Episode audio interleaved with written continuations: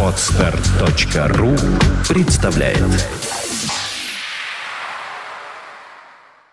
Свободное радио Компьюлента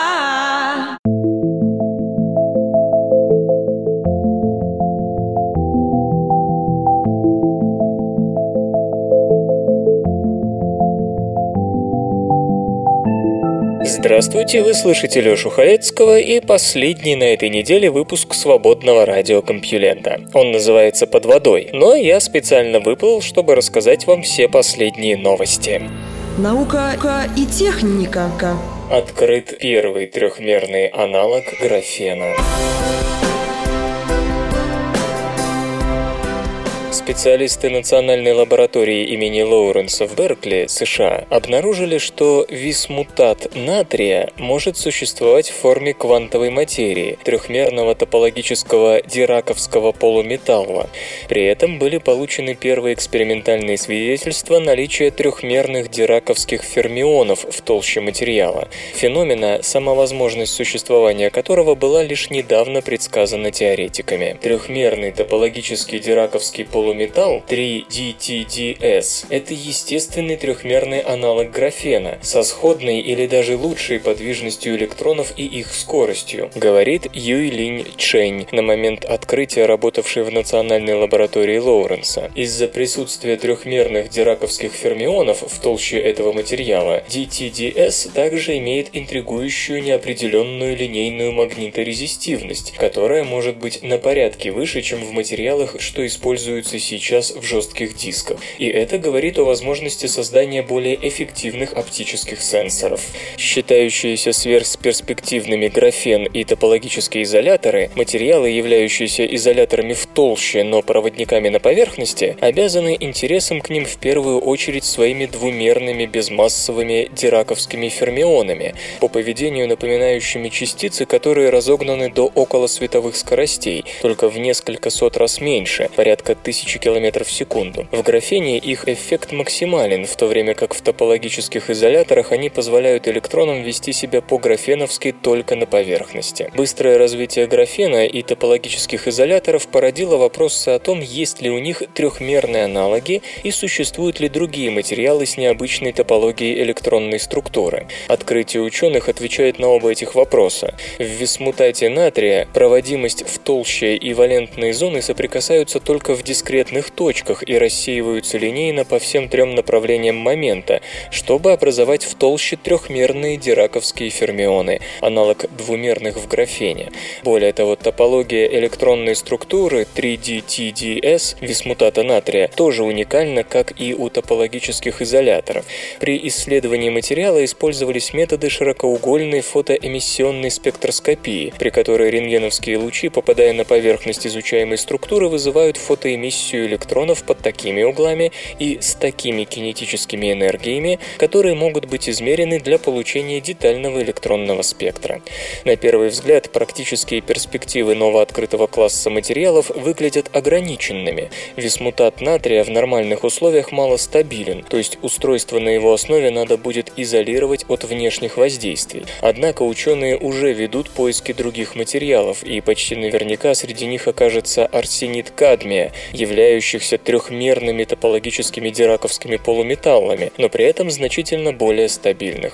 Что важно, уже сейчас понятно, что подобные висмутату натрия электронные структуры предлагают заметные преимущества перед графеном. 3D-TDS-системы могут быть куда эффективнее графена во многих приложениях именно потому, что они трехмерные. Кроме того, пока изготовление крупноразмерных графеновых пленок с их толщиной в один атом остается проблемой. Устройство устройство с графеновыми возможностями в ряде приложений будет легче сделать из 3D TDS систем. Наконец, в таких материалах тоже наблюдается дираковская точка, состояние при котором теория Ферми жидкости Ландау в ее привычном виде не работает. Зато работают запрещаемые ею многочастичные эффекты, связанные именно с взаимодействием электронов. Множество свойств нового материала, включая гигантский диамагнетизм, квантовую магниторезистивность в толще, уникальную структуру уровней Ландау при воздействии сильных магнитных полей и так далее, указывает на его огромный потенциал в новых технологиях, касающихся перспективной электроники, равно как и на то, что 3D TDS материалы будут идеальной платформой для спинтронных устройств. По словам Юйлинь Ченя, электроны в подобных материалах будут иметь более сильную связь между своими электронными и магнитными параметрами. Их магнитными спинами можно будет манипулировать, прикладывая к ним электрическое поле, что сильно упростит управление состояниями спинтронных устройств, снижая энергозатраты на операции записи и чтения. Очень необычная магниторезистивность висмутата натрия указывает также на огромный потенциал его и его аналогов в области хранения огромных массивов данных на жестких дисках будущих поколений. Память можно отредактировать с помощью эпигенетического переключателя. При посттравматическом синдроме больного заставляют пережить травматическое воспоминание в безопасном окружении, чтобы он понял, что ему уже ничего не угрожает, и чтобы в итоге изгнал свой страх. Такая психотерапия помогает затереть неприятные воспоминания, сделать их не такими живыми, отодвинуть подальше в прошлое. Однако часто это не помогает. Дурные воспоминания от чего-то не устаревают, заставляя человека снова и снова переживать прежний стресс. Обычно так Такое случается при застарелом посттравматическом синдроме, когда травма случилась много лет назад. В таких случаях врачи, кроме психотерапии, используют еще и лекарства, потому как давно известно, что психотерапевтическим внушением и медикаментом можно сделать гораздо больше, чем просто психотерапии.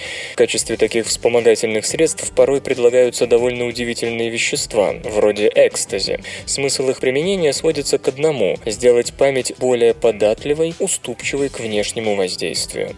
Считается, что переживание старых воспоминаний происходит так. В ответ на какой-то внешний стимул из мозгового архива поднимается некая информация, эмоциональная, сенсорная, да любая. Потом эта информация как-то участвует в текущем моменте жизни, крутится в кратковременной памяти, а после опять уходит в архив, то есть в долговременную память. И вот в моменты преобразования одной памяти в другую эта информация делается особенно пластичной. Ее можно скорректировать, усилить, ослабить и так далее. При лечении панических атак и посттравматического синдрома врач как раз и пытается актуализировать страшные воспоминания, чтобы как-то их модифицировать, пока недоступны для манипуляций. Понятно, что лекарственные средства, которые предлагаются для коррекции памяти, влияют на структуру нейронных сетей, но их эффективность может быть разной. С одними воспоминаниями они справляются, с другими нет. Исследователи из Массачусетского технологического института США сообщают в журнале Cell о на редкость мощном средстве, которое помогает отредактировать память, влияя на перестройки хроматина в нейронах.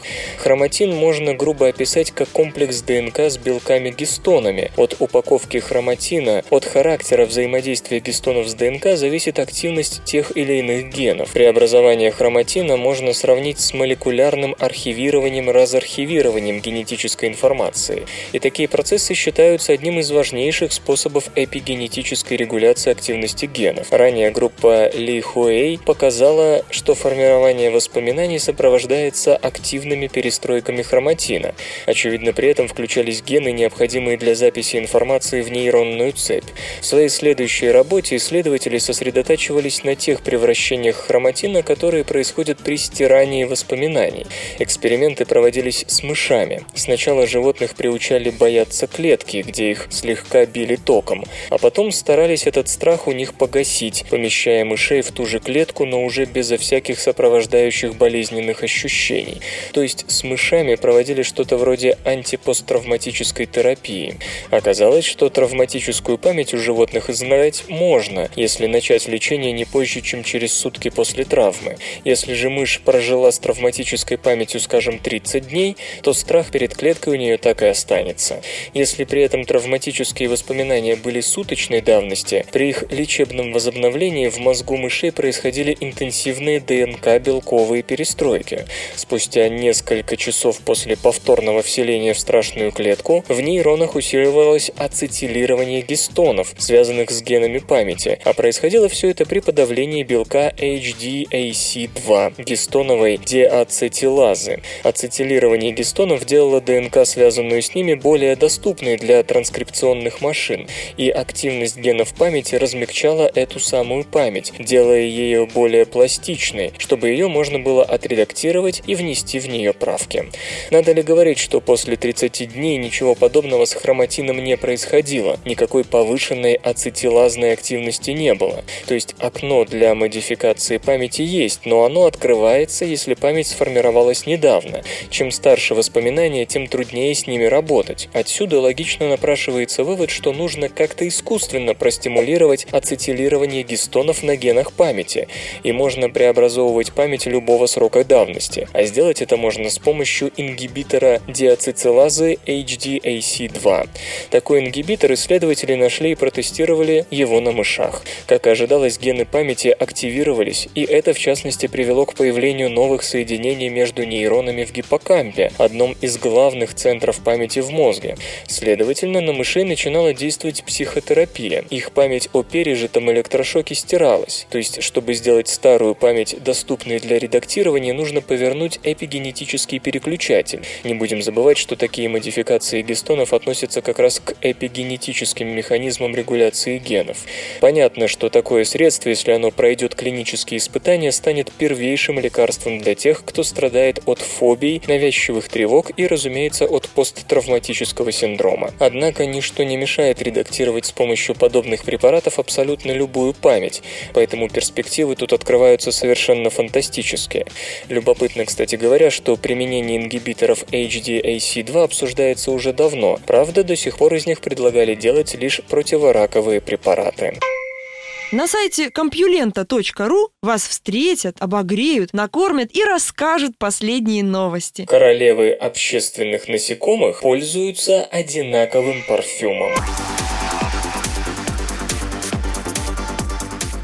В высокоорганизованных колониях пчел, ос и муравьев королева-матка держит массу рабочих особей в подчинении с помощью специального феромона, который поддерживает у них постоянное бесплодие. Поэтому никаких амбиций, касающихся продолжения рода и даже занятия престола, у рабочих нет. До недавнего времени ученым были известны лишь несколько стерилизующих королевских феромонов, те, что применяются медоносными пчелами, муравьями рода лазиус и термитами. Биологи биологи из Левинского университета, Бельгия, вместе с коллегами из Австралии и США смогли определить аналогичные феромоны еще у трех видов общественных насекомых. У муравья-бегунка катаглифис и берега и земляного шмеля и осы обыкновенной. Всех их разделяет 145 миллионов лет независимой эволюции, и все они в прошлом произошли от одиночных предков, каждый от своего. Но сравнив их королевские феромоны, исследователи обнаружили, что матки Десятки разных видов пользуются более или менее одинаковым парфюмом в виде насыщенных углеводородов алканов с длинной цепью. Сначала ученые сравнивали вещества, которые покрывали кутикулу королев и рабочих особей. Затем то, чего на королевах было больше, синтезировали искусственным путем и полученное вещество тестировали на обычной колонии. Для этого из колонии удаляли королеву, а на опустевший трон наносили синтезированное вещество. Спустя какое-то время у рабочих особей проверяли состояние половой системы, не активировалась ли она, не готовы ли рабочие стать сами королевами. В каждом случае, как пишут исследователи в Science, синтетические углеводороды успешно поддерживали яичники рабочих особей в неактивном состоянии. При этом вещества, используемые разными видами, были настолько похожи, что феромоном королевы осы можно было управлять рабочими муравьев. Биологи также проанализировали данные 90 работ, в которых были сведения о веществах, на кутикуле рабочих и маток различных общественных насекомых, и в результате пришли к выводу, что насыщенные алканы – это, по-видимому, общий химический трюк членистоногих королев.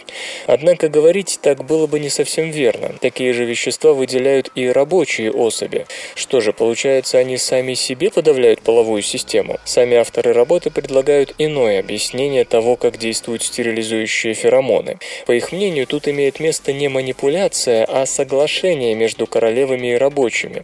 Стерилизующие феромоны весьма похожи на феромоны одиночных видов, у которых эти же вещества, наоборот, стимулируют плодовитость и сигнализируют, что самка готова к спариванию.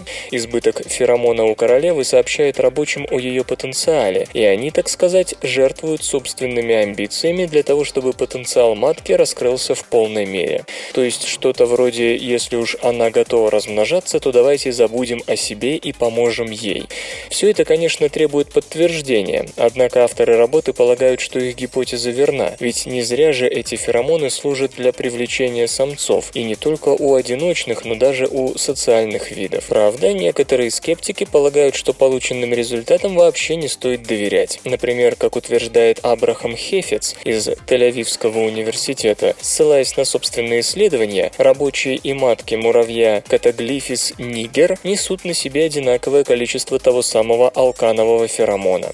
И вообще странно, что такая специфическая проблема, как удержать рабочих от размножения, получила в эволюции столь общее решение у разных видов. Остается только ждать новых исследований, чтобы понять, чья тут правда. Вслух и с выражением читаю стихотворение. Владимир Ковенанский «Дядя».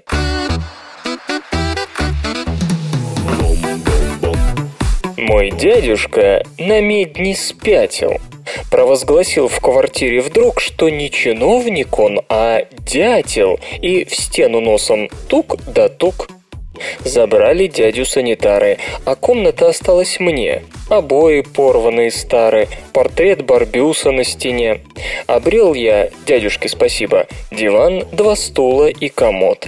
Сюда я девку пригласил бы, но больно мерзкий я урод. Наука и техника. В Японии начинаются продажи готовых домов с 10-киловаттными солнечными батареями. 16 января 2014 года Сикисуи Heim Corporated Limited из города Мито заявила о начале выпуска серийных каркасных домов, оснащенных фотоэлементами общей мощностью до 10 киловатт. В чем, собственно говоря, дело? Мы и так знаем, заметит утомленный СРК-слушатель, что в Японии солнечную энергетику внедряют, не считаясь ни с какими экономическими жертвами. И все же это очень значимая новость, товарищи. Дома на металлическом каркасе производятся едва ли не поточно, и интегрировать на их крыши солнечные батареи заметно дешевле, чем делать это потом. Наконец, сами крыши оптимизированы для установки значительного количества гелиоустройств.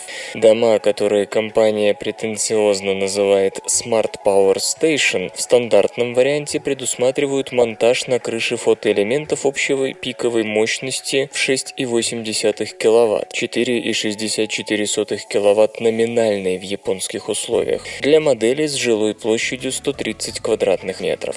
Правда, есть и резервы. Даже у модели площадью 114 квадратных метров можно смонтировать до 10 кВт солнечных батарей. Более того, для серии собираемых на базе деревянного каркаса предусмотрена специальная крышка с большими свесами с южной стороны, доводящая пиковую мощность гелиогенерации до 10 кВт, даже для жилища в скромные 108 квадратных метров. По утверждениям производителя, сборка заранее изготовленного дома на месте длится около суток. Для компенсации отключения электричества ночью и в малосолнечные часы предусмотрена небольшая литиевая батарея e-Pocket, емкость которой, к сожалению, не уточняется. Производитель подчеркивает, с нынешним зеленым тарифом покупатель такого дома может продавать затем в сеть как часть своей генерации, так и ее всю, причем в реальных японских условиях его доход будет неизменным 20 лет подряд. Солнечные батареи наклонены на 1 градус, так что между ними и крышей почти нет зазоров, куда может набиться пыль. Если это решение стоит признать разумным, то выбор, собственно, солнечных батарей, а это медно-индиево-деселенидные фотоэлементы, кажется нам не столь удачным. Да, это тонкопленочные элементы, которые хорошо подходят для установки на крышу, поскольку почти невесомы. Их КПД приближается к эффективности кремниевых батарей – 15% для больших панелей, а энергоемкость производства много ниже, да и стоимость тоже. А все потому, что это прямо зонный полупроводник, отчего он хорошо поглощает свет уже при микрометровой толщине, что для кремния мало реально. В результате того же недешевого индия тратится ничтожно мало, и на единицу мощности такая батарея получается весьма щадящей по цене. Но у этих панелей есть и недостаток – очень малый опыт длительной коммерческой эксплуатации. Кроме того, они содержат компоненты, которые сами по себе не могут быть утилизированы без лишнего риска. Еще важнее то, что в разработку кремниевых солнечных батарей сейчас вкладывается много больше игроков, чем в медно-индиево-деселенидные. Это значит, что инвестиции в производство последних рискуют проиграть гонку кремнию. Впрочем, эта же ставка при всей кажущейся ее рискованности может обеспечить домам Секисуи Heim Corporated Limited преимущество перед конкурентами.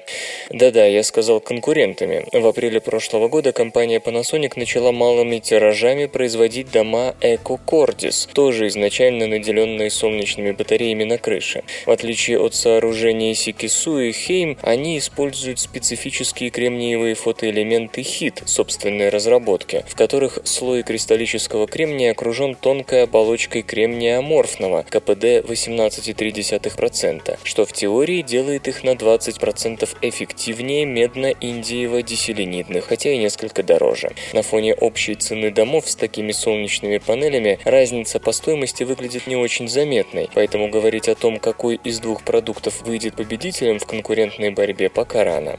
Кстати, согласно данным Panasonic, доход от продажи производимого таким домом электричества по итогам 2013 года находится в районе 5000 долларов в год, хотя подробности подсчетов, к сожалению, не сообщаются. Учитывая, что фиксированные тарифы для солнечных батарей в Японии сейчас согласовываются с домовладельцами на 20 лет, покупка такого жилища в каком-то смысле вполне выгодна, вне зависимости от того, насколько упадет цена на гелиоэлектричество за эти 20 лет.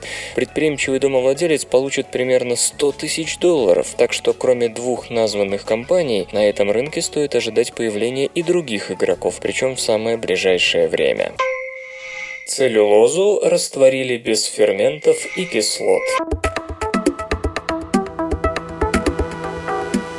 Биотопливо давно заменило бы собой обычные нефтепродукты, если бы не несколько проблем с ним связанных. Некоторые из них касаются самого биотоплива. Скажем, большую его долю сейчас составляет этанол, а его использование не всегда удобно. Другая трудность заключается в самой технологии его производства. Сырьем для биотоплива служат растительные отходы, перерабатываемые микроорганизмами. Но эти отходы состоят большей частью из сложных полимерных углеводов, таких как лигнин и целлюлоза. Чтобы получить из них спирт, их нужно как-то расщепить до более простых молекул. На этот этап уходит много сил, энергии и средств. На упрощение растительных волокон приходится от 15 до 20% расходов, требуемых для производства биотоплива. Исследователям из Висконсинского университета в Мэдисоне удалось придумать химическую уловку, которая позволит значительно упростить и удешевить разложение сложных углеводов вроде глюкозы. В журнале Science Джеймс Думесик и его коллеги пишут, что растительные волокна можно легко и быстро растворить с помощью гамма-валеролактона с небольшим добавлением соляной кислоты. Количество кислоты тут весьма невелико, так что им можно пренебречь. Авторы работы утверждают, что таким образом можно превратить от 85 до 95% исходного материала в растворимые сахара, которые дрожжи легко усвоят. Конечно, целлюлозу как-то растворяли и раньше, но для этого использовали либо слишком специфические и дорогие солевые растворы, растворы, либо очень концентрированные кислоты. И то, и другое усложняет процесс. Кроме того, от кислот потом бывает трудно избавиться, а гамма-валеролактон делает из самой биомассы, и его потом легко извлечь из реакционной смеси, чтобы он не мешал дальнейшим реакциям. Что же до ферментативного расщепления целлюлозы, то, как уверяют исследователи, их технология, во-первых, проще, а во-вторых, ничуть не дороже ферментативной, хотя производство ферментов сейчас с каждым днем становится все дешевле. Сейчас авторы метода собираются проверить его в мини-промышленном масштабе. В течение полутора лет они хотят добиться результата в литр сахарного раствора в день, а заодно привлечь инвесторов, которые вложились бы в проект и позволили бы еще сильнее увеличить производство. Если их старания увенчаются успехом, производство биотоплива могут ждать значительные перемены. Для начала, по предварительным прикидкам, эта технология позволяет удешевить весь процесс на 10%. В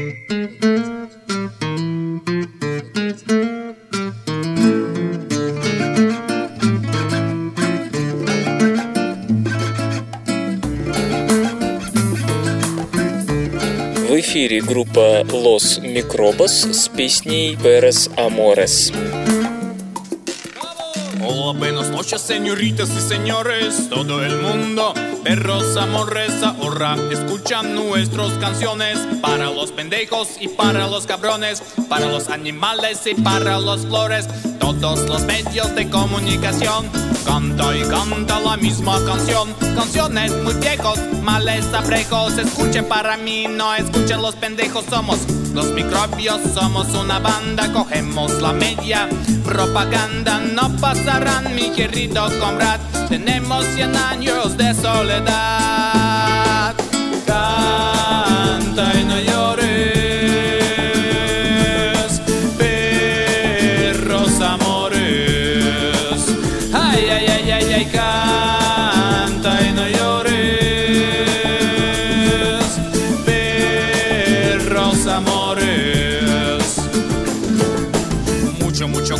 yo soy el macho, caramba, caramba.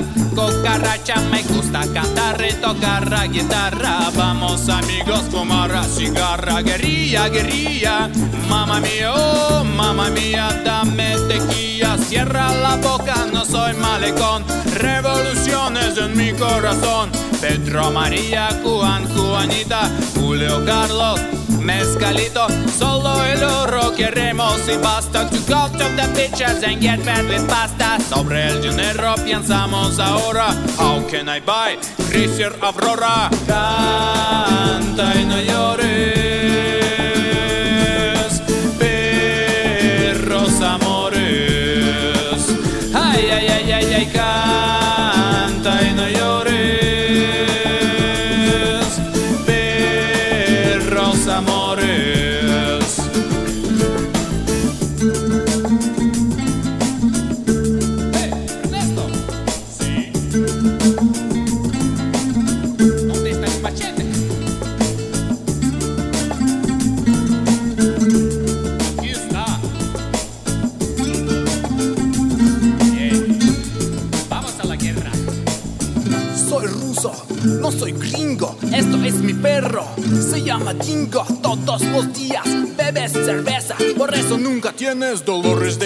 El que no llora, no mama, ahorra. No, no, no, no, muchas gracias, señora. No tengo el tiempo para llorar. Arriba, arriba, para conquistar somos campeones, conquistadores. Hasta la vista, perros, amores. Una papaya y un banán. No soy marinero, yo soy capitán.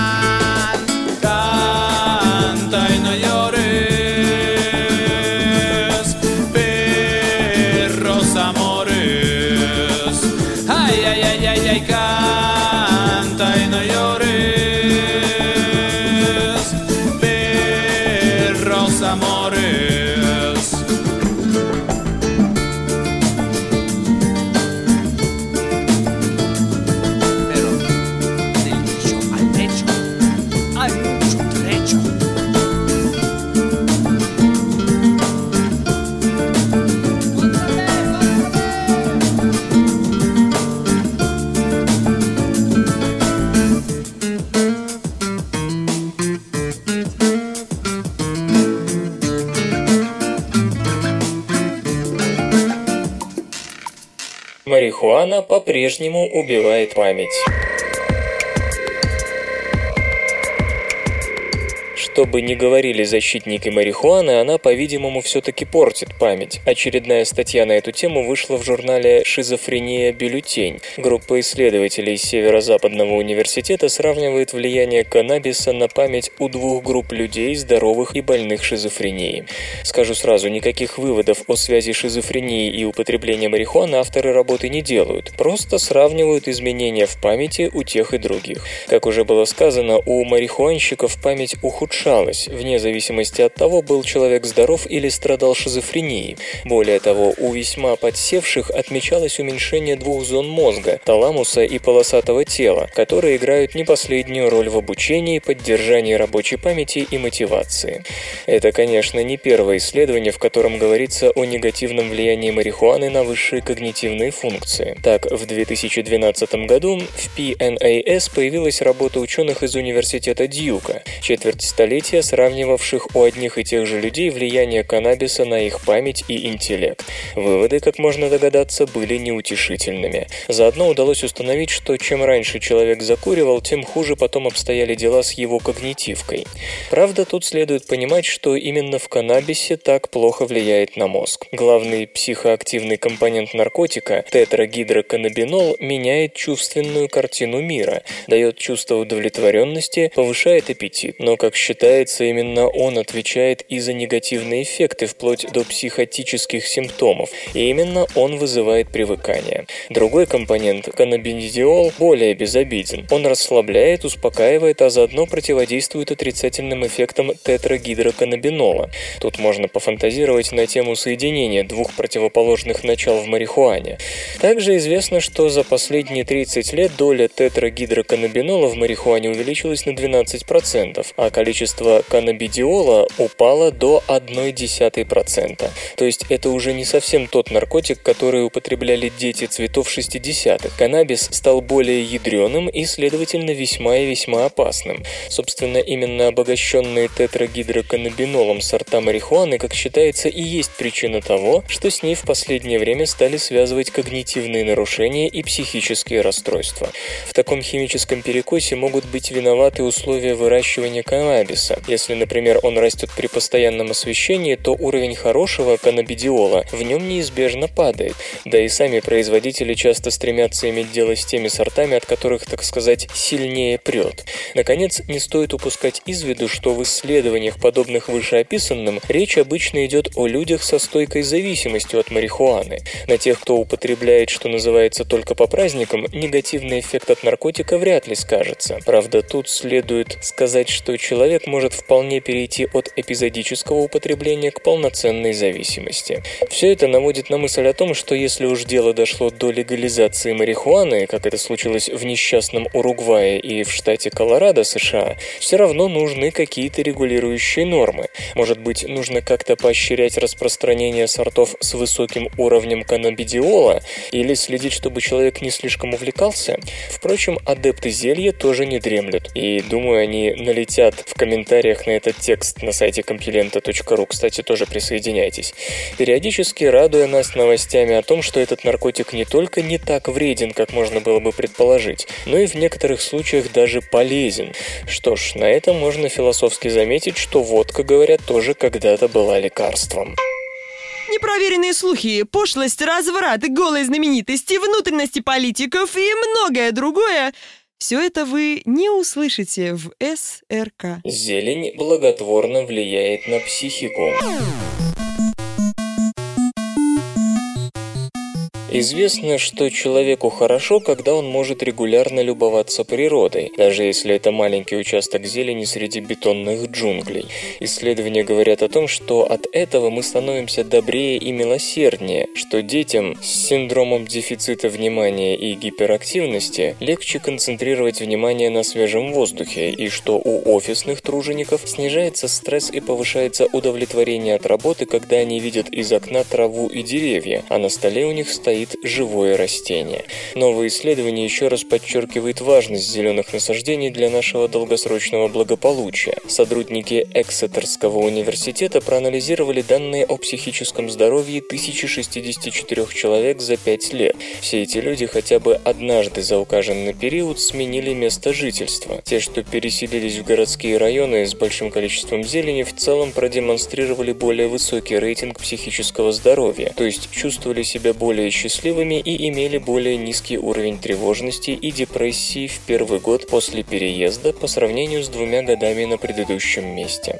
Важнее всего то, что эффект оказался устойчивым, он сохранялся на протяжении трех полных лет, пока шел сбор данных. Работа основана на сведениях, полученных панельным исследованием британских домохозяйств, начатым в 1991 году. Ежегодно собирается информация о самых разных видах социально-экономических тенденций. Среди тысяч домохозяйств ученые обнаружили 594 семьи, которые переселились в городские районы со множеством зеленых насаждений, и 470 переехавших туда, где зелени сравнительно мало. Психическое здоровье оценивалось по ответам на вопросы типа «Каков ваш уровень стресса в последние недели по сравнению с вашим обычным состоянием?» и «Насколько трудно вам было концентрировать внимание в последние несколько недель по сравнению с вашим обычным состоянием?» Ответы регулярно собирались на протяжении нескольких лет. Применив метод статистической регрессии, исследователи исключили влияние сопутствующих факторов – доходов, занятости, образования, личностных черт. Оказалось, что у жителей зеленых зон улучшились показатели не только относительно уровня стресса и способности к концентрации, но и способности принимать правильные решения, уровня доверия к людям, общего счастья и других факторов. Интересно, что люди, которые переехали в обратном направлении, испытали ровно противоположные чувства, но по неясным причинам это произошло за год до переезда. После переезда их показатели психического здоровья вернулись к исходному уровню. Возможно, к переселению этих людей побуждала неудовлетворенность в связи с другими составляющими образа жизни. То, что у людей, переехавших в зеленые зоны, положительный эффект сохранялся на протяжении многих лет, важное открытие. Некоторые психологи считают уровень счастья врожденным, теория гедонической беговой дорожки или гедонической адаптации. Мы можем становиться чуть менее или чуть более счастливыми в силу разных факторов, но в конечном счете всегда возвращаемся к этому базовому уровню. А новое исследование говорит о том, что в определенных обстоятельствах мы можем стать счастливее надолго. Интересно, слушают ли СРК господа градоначальники? Исторический анекдот. Несколько брачных объявлений, извлеченных из брачной газеты за октябрь 1910 года. Итак, желала бы познакомиться с целью замужества с врачом или провизором-бактериологом, православным или немцем не старше 35 лет. Барышня 24 лет, православная, обеспеченная нормальной аптекой в губернском городе. Подробности в переписке. Писать прошу серьезно не анонимно, закрытыми письмами в Москву, Леонтьевский переулок, редактору Сидоровой для передачи номеру 3288. Следующее объявление. Молодой поляк, провизор-бактериолог с высшим образованием, владелец большой аптеки на Кавказе, изящной и красивой наружности, желает с целью брака завести корреспонденцию с интеллигентной, образованной, музыкальной полькой, обеспеченной материальным положением. Серьезные предложения полек прошу адресовать Москва, Леонтьевский переулок, дом Хрипкова, редактору Сидоровой для пересылки номеру 3322. Ну и еще одно объявление. Интересная шатенка, изящная, 24 лет, очень веселая, знает языки, музыку и пение, желает познакомиться при симпатии замужества с очень богатым, интеллигентным господином. Происхожу из известной фамилии, в будущем получу наследство. Желательно, чтобы откликнувшийся человек был охотник в душе, так как сама большая любительница этого спорта. Анонимом не отвечу. Москва, 25 почтовое отделение до востребования. Дейзи. Наука и техника. Похоже, некоторые объекты пояса Койпера не знают о модели Ниццы. Текущее представление о том, как планеты Солнечной системы оказались на своих местах, называются моделью Ниццы, и долгое время считалось, что тела системы расположены именно там, где она предсказывает. Но, как выяснилось, это нам только казалось. И некоторые тела пояса Койпера, что за Нептуном, образовались, вообще говоря, бог весть как. После ряда переломных работ 2005 года принято считать, что Юпитер, Сатурн, Уран и Нептун вначале вращались на круговых орбитах, отстоящих от Солнца на 5,5-17 астрономических единиц, то есть были расположены намного ближе и друг к другу, и к Солнцу. За орбитой крайней из планет находился большой диск из каменных и ледяных ланетизималей до 35 астрономических единиц, дальше нынешней орбиты Нептуна. На внутреннем крае этого диска планета Земали гравитационно взаимодействует с самым удаленным гигантом, который менял их орбиты. Планета захватывала маленькие ледяные тела, увлекая их ближе к Солнцу, при этом обмениваясь моментами импульса с планетоземалями. Для компенсации переданного момента гигант слегка сдвигался от Солнца, начиная еще чаще подбирать планеты Земали и управлять их к светилу, ну и так далее. Таким образом, орбиты Урана, Нептуна и Сатурна последовательно перемещались вовне, пока планеты Земали не оказались вблизи Юпитера. Через несколько сотен миллионов лет Юпитер и Сатурн, два внутренних гиганта, вошли в орбитальный резонанс один к двум или два к трем, что резко увеличило эксцентриситет их орбит, дестабилизируя всю систему.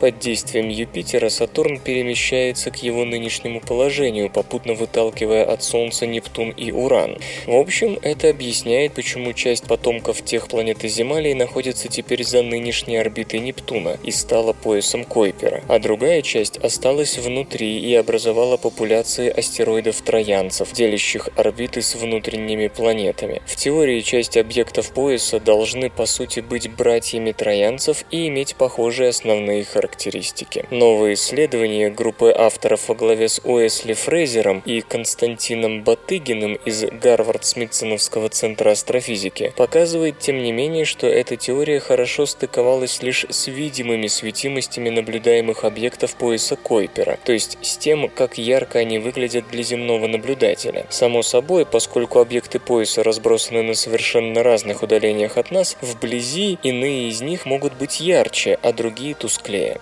Посчитав такие абсолютные светимости, связанные в первую очередь с фундаментальными параметрами небесных тел, вроде их размеров и альбедо, авторы приходят к выводу, что в действительности в поясе есть две разные популяции тел, часть которых согласуется с моделью Ницце, в то время как другая упорно ей противоречит. Итак, в поясе Койпера налицо две популяции.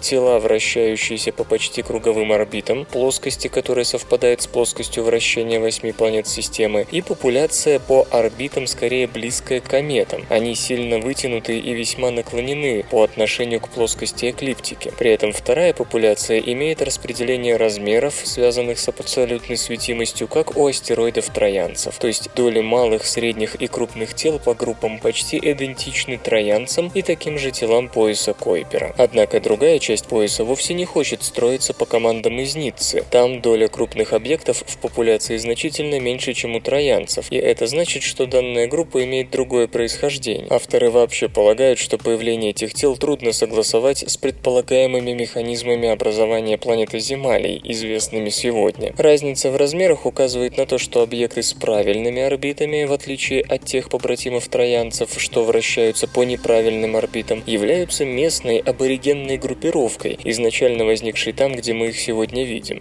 В теории у модели Ниццы есть варианты, когда часть изначального занептунового диска планеты Земалей спокойно пережила неурядицы миграции планет-гигантов и создала аборигенную популяцию тел. Но в таких сценариях масса этим поясом почти не теряется, слабо воздействие миграции, а значит она близка к нынешней общей массе пояса Койпера. А вот этого, если мы правильно понимаем образование крупных тел из планеты Земали, просто не может быть, поскольку в поясе Койпера сегодня буквально 3 десятитысячных земной массы. И как-то трудно себе представить, что в столь скудном окружении могли сформироваться сегодняшние объекты пояса Койпера, иные из которых имеют сотни километров в диаметре и чуть ли не спорадическую атмосферу. Куда же делась масса, из которой образовалось все видимое нами богатство тамошних астероидов, и которые сейчас в тех местах не видно? Кто ее похитил? Собственно, авторы фактора злоумышленника не находят, хотя их поиск ограничился лишь консервативными предположениями, из-за чего замечают, что текущая модель роста планеты Земля посредством столкновений просто не может объяснить возникновение этой аборигенной части населения пояса Койпера в столь бедной материи месте. Поэтому, заключают они, нужен какой-то другой механизм их формирования. Решить эту скромную теоретическую задачу, прямо скажем, будет не так уж просто. Свободное радио Компьюлента. Перемычки приходят с возрастом.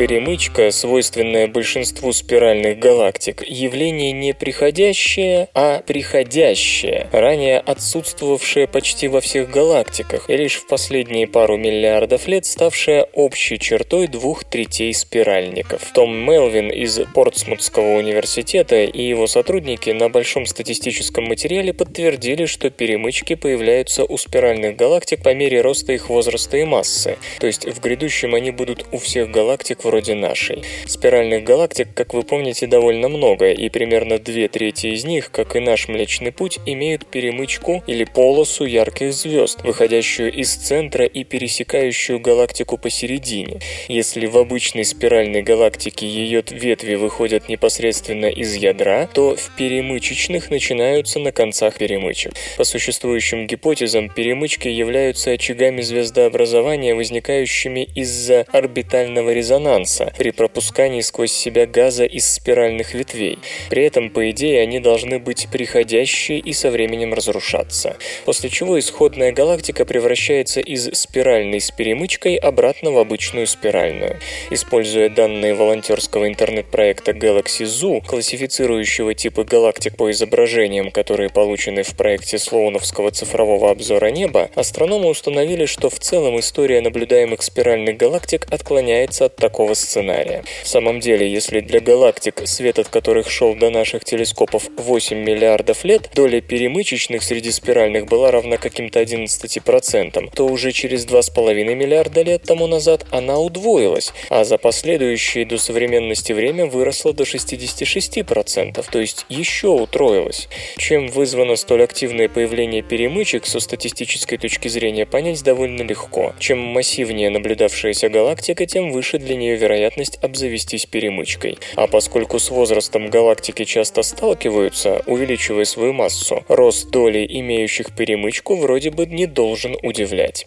С другой стороны, появление перемычки оказалось для галактики не только признаком зрелости, но и до некоторой степени знаком снижения плодовитости. Они отключают образование новых звезд, отбирая для перемычки газ, из которого могли бы сформироваться новые звезды в диске. Все это означает, что перемычка может быть не столько переходным этапом в жизни зрелой спиральной галактики, сколько возрастным признаком, склонным к появлению во все большем числе галактик этого типа. Детройтский автосалон 2014. 5 энергетических инноваций. В эти дни в Мичигане проходит одно из крупнейших ежегодных автошоу – Детройтский автосалон. Свои новейшие разработки представили все без исключения ведущие автопроизводители. Ну а мы попытаемся выделить несколько самых инновационных машин с точки зрения выработки и расхода энергии. Ford F-150. Компания Ford анонсировала новое поколение полноразмерного пикапа F-150. У этого автомобиля многие элементы кузова, такие как двери и капот, изготовлены из алюминия. Кроме того, улучшена конструкция рамы. В результате удалось сбросить почти 320 килограммов по сравнению с моделью предыдущего поколения. Вместе с передовым двигателем EcoBoost на 2,7 литра и системой Start-Stop, автоматически выключающий силовой агрегат во время остановок, пикап F-150 обеспечивает лучший в своем классе показатель расхода топлива на километр пробега. Volkswagen Passat Blue Motion Concept. Этот четырехдверный седан получил получил сразу несколько инновационных систем, призванных минимизировать расход топлива. Силовая четырехцилиндровая установка EA211 TSI объемом 1,4 литра и мощностью 150 лошадиных сил работает в паре с автоматической трансмиссией DSG.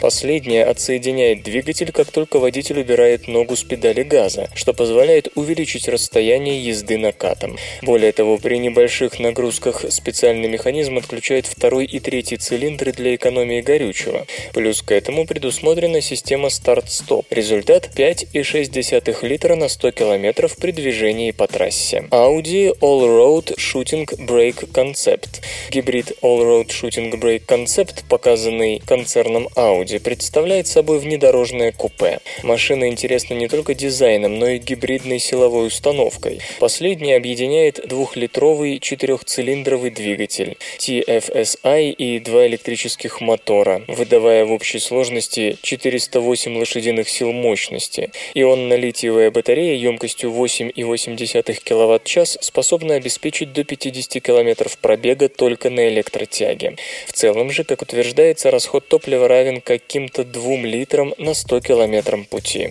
Электромобили Tesla. Стопроцентно электрические автомобили Tesla Motors продолжают набирать популярность. Компания Элона Маска сообщила в Детройте, что в течение последнего квартала 2013 было поставлено 6900 седанов Model S, и это рекорд. Ближе к концу текущего года Tesla планирует начать продажи ожидаемого кроссовера премиум-класса Model X, который сможет разгоняться с 0 до 100 км в час менее чем за 6 секунд. Ну а в конце 2016 года или начале 2017 выйдет народный электромобиль, цена которого будет начинаться с 30-35 тысяч долларов. VIA Motors X-Trax. VIA Motors явила миру новую модификацию полноразмерного пикапа X-Trax, в котором применены два электромотора мощностью 402 лошадиных силы каждый. На аккумуляторных батареях автомобиль может проехать приблизительно 60 километров, после чего в дело вступает бензиновый двигатель V8. Плюс к этому в крышку грузового отсека встроены солнечные батареи. Зарядка от нашего светила в погожий день, как утверждается, может добавить до 15 километров пробега по полностью зеленой энергии. Белки вибрируют от света. Исследователям из Университета штата Нью-Йорк в Буффало удалось увидеть то, о чем молекулярные биологи говорили с 60-х – вибрацию белковых молекул. Собственно, в вибрации самой по себе нет ничего удивительного, однако долгое время считалось, что эти вибрации быстро затухают. Потом вдруг появились предположения, что вибрации не затухают, а продолжаются долго, намного дольше, чем можно было себе представить. Конечно, эти движения пытались зарегистрировать, но обычно это делали вводя белки в особые условия, экстремально низкую влажность, сверхнизкую температуру и тому подобное. Следовательно, такие эксперименты обходились весьма недешево. Подход Андреа Маркельц и ее коллег оказался намного проще. Ученые использовали способность белков вибрировать при поглощении света, причем вибрировать с частотой световой волны. Авторы работы сравнивают это с дрожанием хрустального бокала в ответ на звук. Все будет зависеть от соответствия друг другу высоты звука звука и формы бокала. Вот и белки вибрируют только в ответ на те световые колебания, которые согласуются с их структурой. Эксперименты велись с молекулой фермента лизоцима, который разрушает клеточные стенки бактерий и который можно обнаружить, например, у нас в слюне. Наблюдая за вибрациями лизоцима с помощью особой разновидности ближнепольной микроскопии, ученые сделали два важных вывода. Во-первых, белок может вибрировать при нормальных биологических условиях, условиях, а не только при экстремальных температурах и прочем. Во-вторых, эти вибрации продолжаются довольно долго, подобно тому, как колокол или бокал звучат после того, как по ним ударили. Правда, белок можно сравнить скорее с водянистой губкой, так что такое сохранение вибраций впрямь есть нечто удивительное.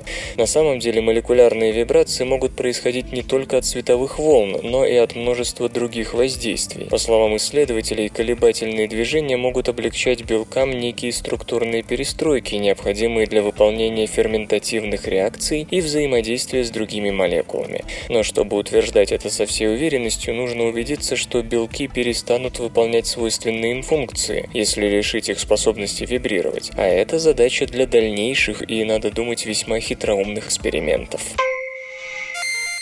Компьютер. Компьютер. Компьютер. Лента. Подкаст.